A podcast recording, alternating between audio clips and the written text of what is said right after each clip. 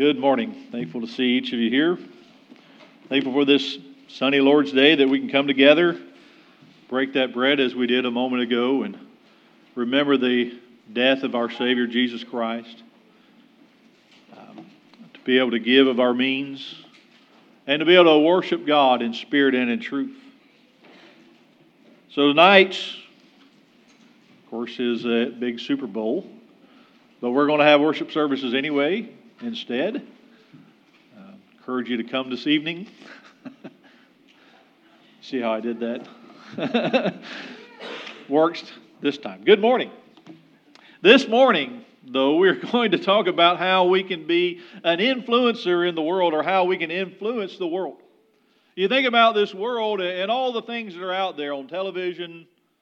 Uh, of course, I can't remember the last time I turned on my television to actually watch T V. I use it as a streaming device. I think most of us probably do. But the internet, uh, you see all of these things on social media. These individuals that are so-called influencers. And, you know, they, they have a lot of following, maybe hundreds of thousands of people, maybe millions of followers. And they get paid to endorse a product or something, and, and suddenly the popularity of that product goes way up. Or if they have a negative review about something, the popularity of that thing goes down. And so there's a lot of influence in that way. And generally speaking in our world, this influence is a very bad influence. It's a negative influence. There are so many negative influences in this world that, that seek to turn the child of God away from God and to keep the lost ones from turning to God. And so there is all that influence, and the influence ultimately comes from the devil. Works through people, through individuals. But Christians need to be an influence in the world today. Uh, much more than ever before, maybe we need to be an influencer in the world. There are a lot of folks that will not listen to a sermon. They won't open the Bible. They won't listen to anything in a religious context, but they will observe the way people live their lives. And they may, it may cause them to question some things. It may cause them to question themselves. It may make them wonder what you have that they don't. You know, there is a lot of good that can still be done in this world. This world that seems to be caught in the, in the throes of Satan's den of iniquity. You know, influence, uh, even of a single individual, can have an impact on something uh, as simple as persuading someone to obey the gospel, to something as dramatic and heinous as encouraging people to fly planes into buildings full of people.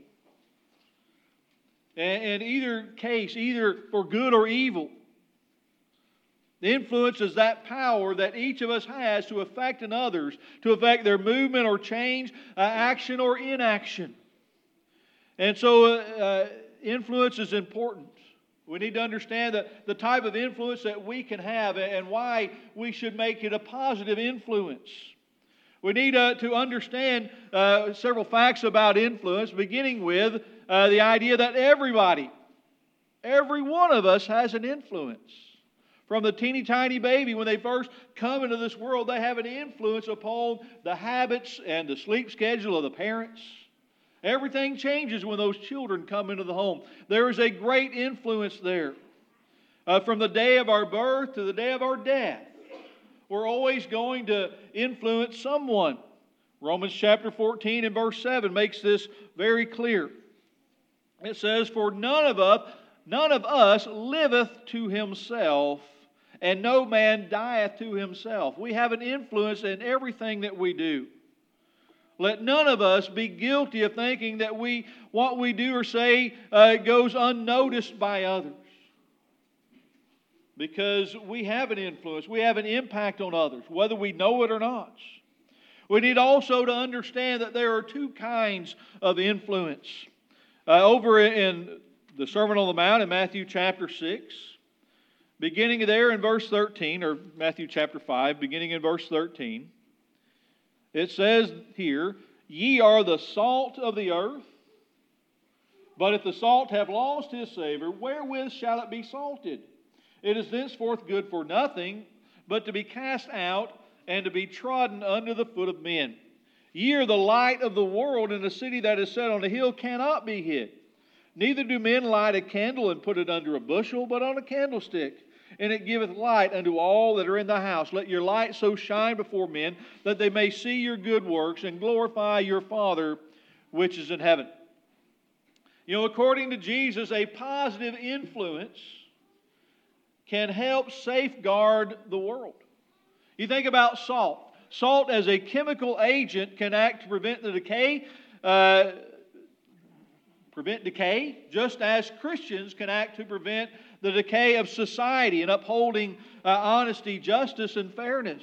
When people see the way that we conduct ourselves, we conduct ourselves as a light in this world, as salt to this world, salt in a good way. We can uphold those things. You think about uh, if uh, God had found ten righteous people in all of the cities of Sodom and Gomorrah and all those cities of the plain, if there had been ten righteous people, He would have spared them all. And we know there weren't any. Had there been, though, those cities would have been preserved. By a Christian's good deeds, he uh, or she can encourage uh, those that are despondent or those that have a dejected heart. Proverbs twelve twenty-five says, "Heaviness in the heart of a man maketh it stoop, but a good word maketh it glad." Think about the influence you can have on someone's day just by a kind word. By the things you do and say, others can be caused uh, to turn to Jesus. But, you know, the opposite is also true, isn't it? You think about uh, King David, and he committed a heinous act with Bathsheba, murdered her husband. And yet, uh, uh, Second Samuel twelve, verse fourteen, notice what it says. It says, "Howbeit, by this deed," this is uh, the words of Nathan, the prophet, to King David, "by this deed thou hast given great occasion to the enemies of the Lord to blaspheme. The children also, the child also that is born unto thee shall surely die." But notice he says that because of what you have done, the position you're in, you are the Lord's anointed. You are the king of Israel. And yet, uh, because of your actions, some may be caused to blaspheme God. You know, it's truly sad when, when others are led to do evil by the influence of another. First Corinthians fifteen, verse thirty-three uh, says, uh, "Be not deceived, evil communications." Uh, another translation uses uh, uh, companionships, corrupt good manners or good morals. And so there are two kinds of influence, a positive influence and a negative influence. Another thing we need to understand is that the uh, minority can affect the majority. You know, before Israel was to go into the Promised Land, after coming out of Egypt, crossing the Red Sea, and across the Sinai Desert, they come to the border of the Promised Land and they send those ten spies out. If you remember those, or twelve spies, excuse me. The twelve spies enter the land, they come back, and they give a report. If you remember, there were two of those spies, Joshua and Caleb, said, "Let's go get it. It's ours for the taking. The Lord is with us. Let's go do it." Obviously a paraphrase. But there were those other ten. They were afraid. They saw how mighty those nations were. They saw how there were giants in the land. They saw how that these people had great armies and great big cities. And they were afraid. And what happened? They turned the entire nation, ten people, turned two million people away from the Promised Land. They caused Israel to doubt the promises of God. Just ten people. Because of their lack of courage, the, the children of Israel, uh, you know, they continued in their grumbling, and they ended up, uh, that entire generation died in the wilderness, not seeing the Promised Land. You know, it's interesting how a, a, a little leaven can leaven the whole lump. First Corinthians five, verse six. He says, "Your glorying is not good. Know ye not that a little leaven leaveneth the whole lump?" Now, while a few can negatively affect the many, few, and sometimes even one, can affect them positively as well. In Joshua twenty-four and verse thirty-one, the summation of Joshua's life and impact upon the nation. It says, and Israel served the Lord all the days of Joshua, and all the days of the elders that overlived Joshua, and which had known all the work of the Lord that he had done for Israel. Think about the impact of Joshua, who previously, just a few verses prior to this, had said, you know, seek ye this day whom ye will serve. He says, but as for me and my house, we will serve the Lord. And the impact of that man and his life lasted for a couple of generations. Those of that generation, remember he was from the previous generation, one of the only two that went into the promised land. That generation and the next, and maybe the, the next after that, stayed faithful to the Lord due to the influence of one man. So the minority can, adject, uh, can affect the majority. And, and like we saw with Joshua, uh, influence is lasting. Revelation fourteen and verse thirteen says, I heard a voice from heaven saying unto me, right blessed are the dead which die in the Lord from henceforth. Yea, saith the Spirit, they may rest from their labors, and their works do follow them. That influence lasts. You think about uh, Hebrews chapter eleven verse four. Talks about Abel. By faith Abel offered unto Cain a more excellent sacrifice than... Under, I think I just said something. Start over. By faith Abel offered unto God a more excellent sacrifice than Cain, by which he obtained witness that he was righteous, God testifying of his gifts, and yet by it he being dead yet speaketh. You know, Abel speaks to us today. His influence, his impact, his obedience. Even though he is the first person to die on this earth, he has been dead for many thousands of years, and his influence still lives on. His example continues to instruct us today. Even though dead, his influence continues to speak. Also, you think about uh, that woman. There, uh, when Jesus was in the house there, uh, at suppering or dining with his friends uh, the week of his crucifixion. In Matthew chapter twenty-six and verse thirteen, you know, she broke open this precious ointment and she anointed him with it. And Jesus has this to say in her defense. He says, verily, I say unto you, wheresoever this gospel shall be preached in the whole world, there shall also this, that this woman hath done, be told for a memorial of her. Her influence lasts on. On the other hand, the evil influence also is lasting.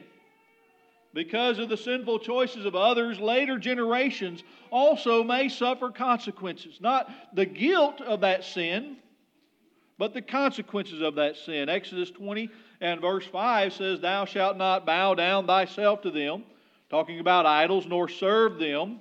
For I, the Lord thy God, am a jealous God, visiting the iniquity of the fathers upon the children, unto the third and fourth generation, to them that hate me. You know, if one generation bows down to an idol and they teach idolatry to the next generation, before long you've got many generations that have turned away from God and were lost as a result.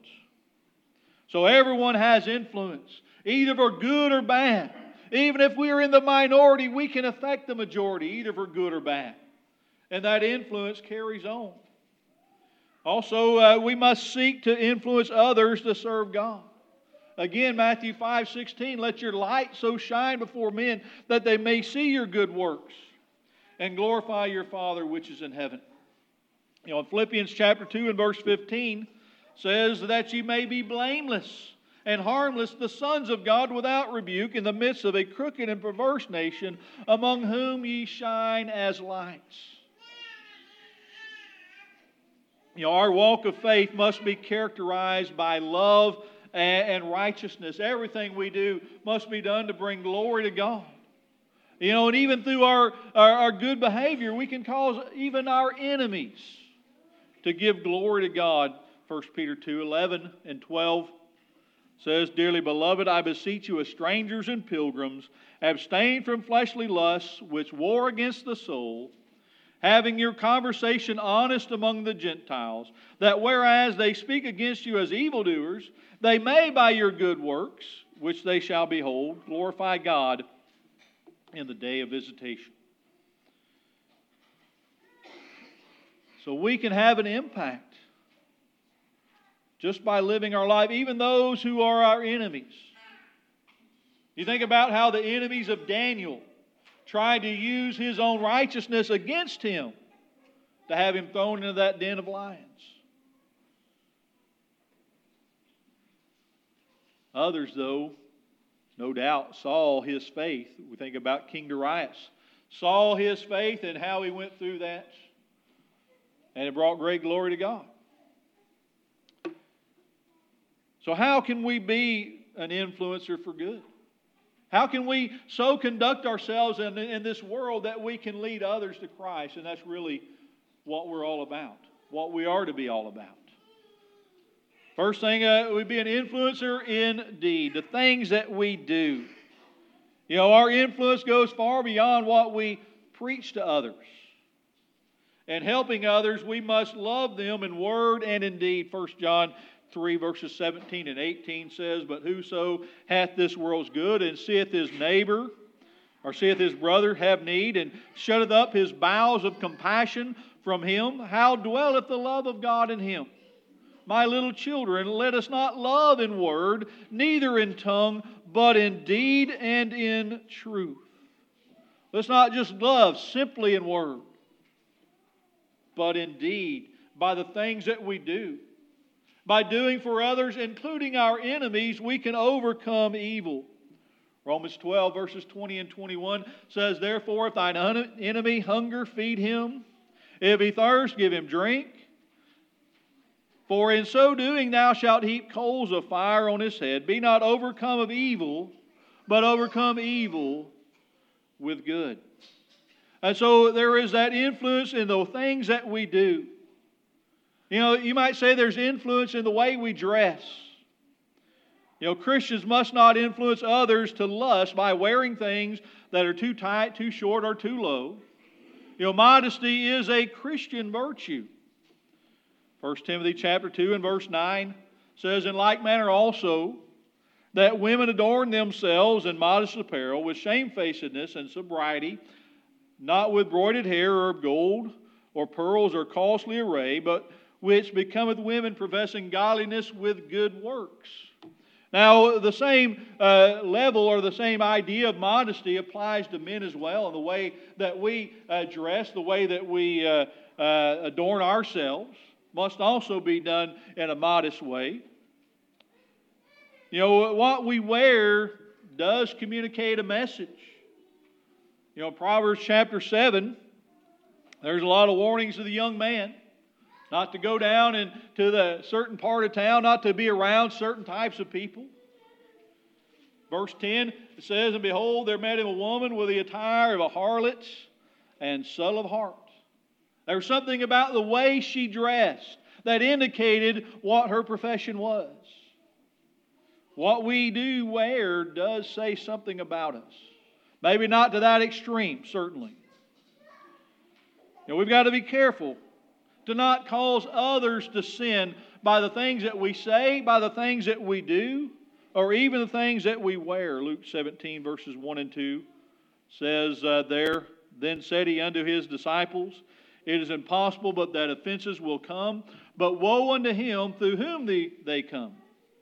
It were better for him that a millstone were hanged about his neck, and he cast into the sea, than he should offend one of these little ones." So there is our influence in this world in the way that we dress. Christians aren't to dress like those in the world in those immodest ways. You know, you see, uh, drive down, especially in the summertime, you see these men out mowing with no shirt. That shouldn't be a Christian. Influence and also disposition.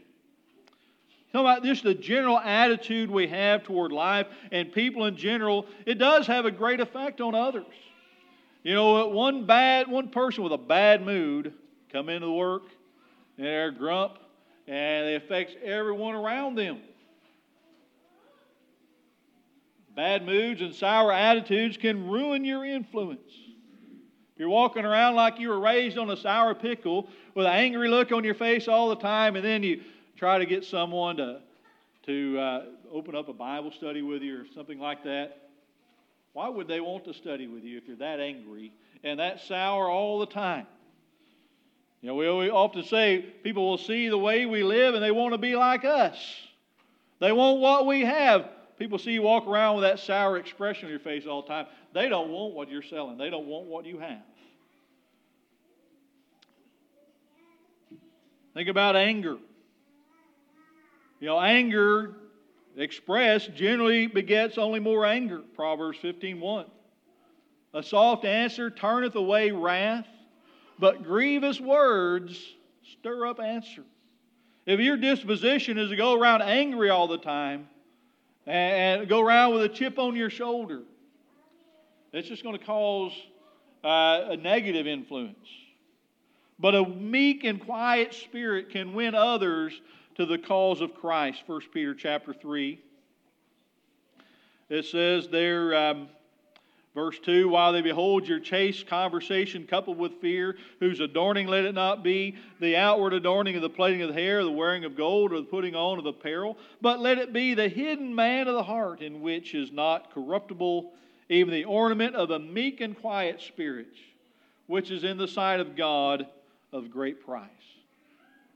Do you have a disposition that is cheerful? Do you have a disposition that is attractive and, and adorns Christ? We need to develop that in our life. There's also influence in devotion. You know, every day we set an example before others. If we're faithful in attending our worship services, then others may see our steadfastness. If we're derelict in attending, then others who are younger, they may follow our footsteps. You know, it's been said that a Christian sometimes is the only gospel the careless world will read. What others see us doing affect, uh, reflect the value we placed upon our devotion to God.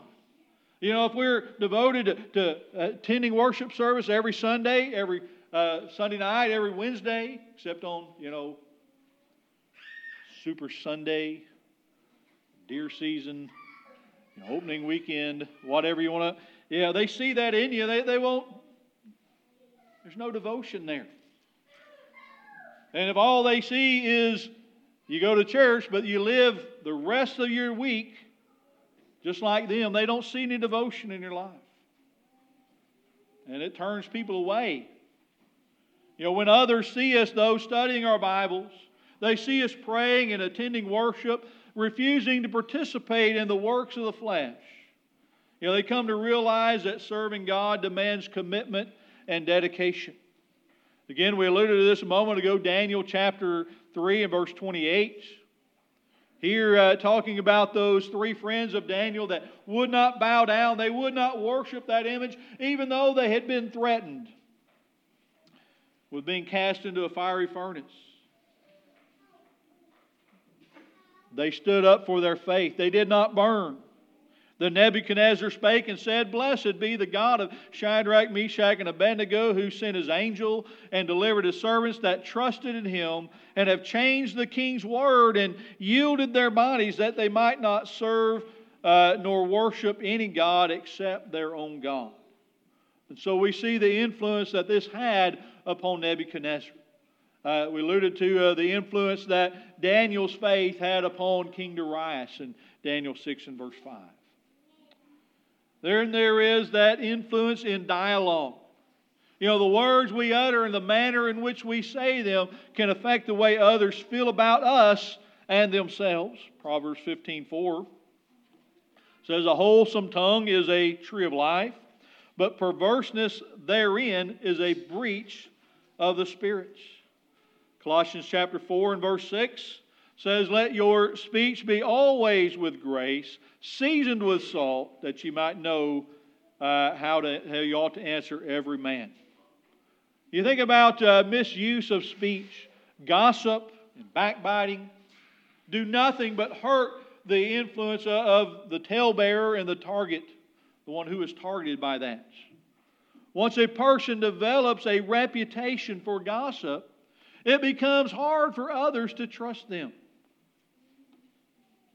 Likewise, when one who professes to follow Christ uses language that is coarse and perverted, he or she will have little hope of influencing others.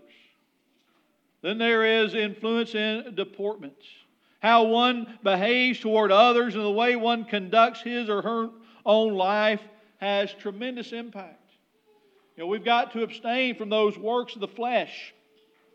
Galatians five nineteen through twenty-one says, "Now the works of the flesh are manifest, which are these: adultery, fornication, uncleanness, lasciviousness, idolatry, witchcraft, hatred, variance, emulations, wrath, strife, seditions, heresies, envyings, murders, drunkenness, revelings, and such like, of the which I tell you before, as I also told you in time past, that they which do such things shall not inherit the kingdom of heaven." You know, when others know that, you know, maybe you smoke or drink alcohol, do drugs, uh, commit fornication, any of these things, it will be almost impossible to convert them to the truth. You know, it's very hypocritical to call others to repentance when we ourselves are living in sin. It must be remembered also that people are watching. They're watching you, and your behavior can bring reproach upon the church. And then uh, there is that influence in diligence. You know, in Hebrews chapter eleven, you know, we see uh, over and over how these Israelites, individuals, served uh, as illustrations of faithfulness. In faith, they did all of these great things by faith and because of faith. So today we can encourage others by our steadfastness. Notice Hebrews twelve. Right after giving this list we call Faith's Hall of Fame. He says, "Wherefore, seeing we also are compassed about with so great a cloud of witnesses, let us lay aside every weight and the sin which does so easily beset us, and let us run with patience the course that is set before us. Looking unto Jesus, the author and finisher of our faith, who for the joy that was set before endured the cross, despising the shame, and is set down at the right hand of the throne of God." We see the diligence of, of those people, and the diligence of our Savior Jesus Christ ought to inspire us to faithfulness. And so we need to be influencers in this world, in deed, in dress, in disposition, in devotion, in dialogue, in deportments, and in diligence. As we seek to influence others for good, we must always remember that others may be attempting to influence us for evil. Peer pressure, you know, it can be hard to handle, and I don't think we ever outgrow it. We all have peer pressure. We usually think about it with young people, teenagers. But adults feel it too. Yet if we remember the following, we can overcome all of the evil influences in our lives. Always remember, first of all, that Satan is constantly working. He never takes a day off. He never rests, not even for a moment. First Peter five eight says, "Be sober, be vigilant, because your adversary the devil, as a roaring lion, walketh about, seeking whom he may devour." The devil is always at work. God is always watching too. Proverbs fifteen three, "The eyes of the Lord are in every place, beholding the evil and the good." And so how are we walking? Ephesians five verses one and two says, "Be ye therefore followers of God as dear children, and walk in love as Christ also hath loved us, and hath given himself for us, an offering and a sacrifice to God for a sweet-smelling savor." Satan is working. God is watching. We must be walking for God. We must be walking in the light as He is in the light. You know, Jesus gave Himself for us, and we must give ourselves to Him in obedience, humble obedience to Him and His will. You know, we become obedient to Christ when we put on Christ in baptism, when we believe and repent of our sins and confess our belief. Then when we are baptized, we put on Christ Christ gave himself for us so that we can put him on in baptism, so that we can go and spend eternity with him in heaven. Today, if you're here and you have not obeyed the gospel of Jesus Christ, we urge you today to do so. If you're here today as one who's been overcome by those evil influences in this world, we urge you to return and to come back. Tonight, today, we can help you in any way. So please come forward together. We stand and as we sing.